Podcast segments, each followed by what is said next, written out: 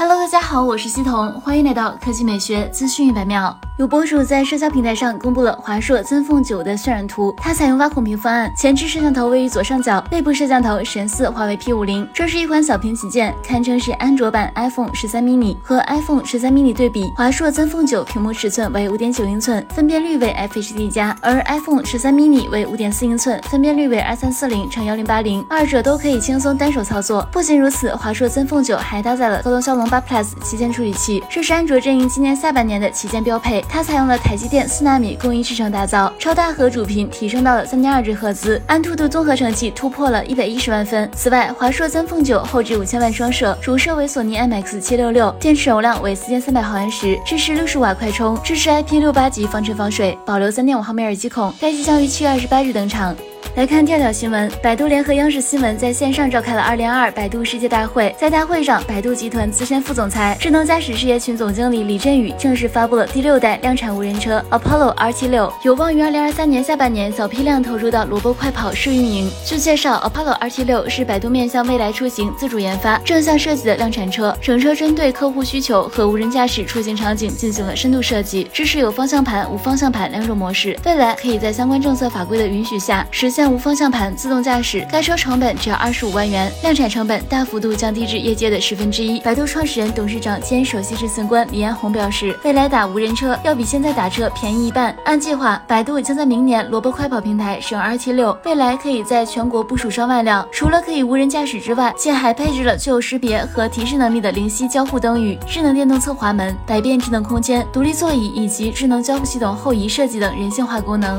好了，以上就是本期科技美学资讯。一百秒的全部内容，我们明天再见。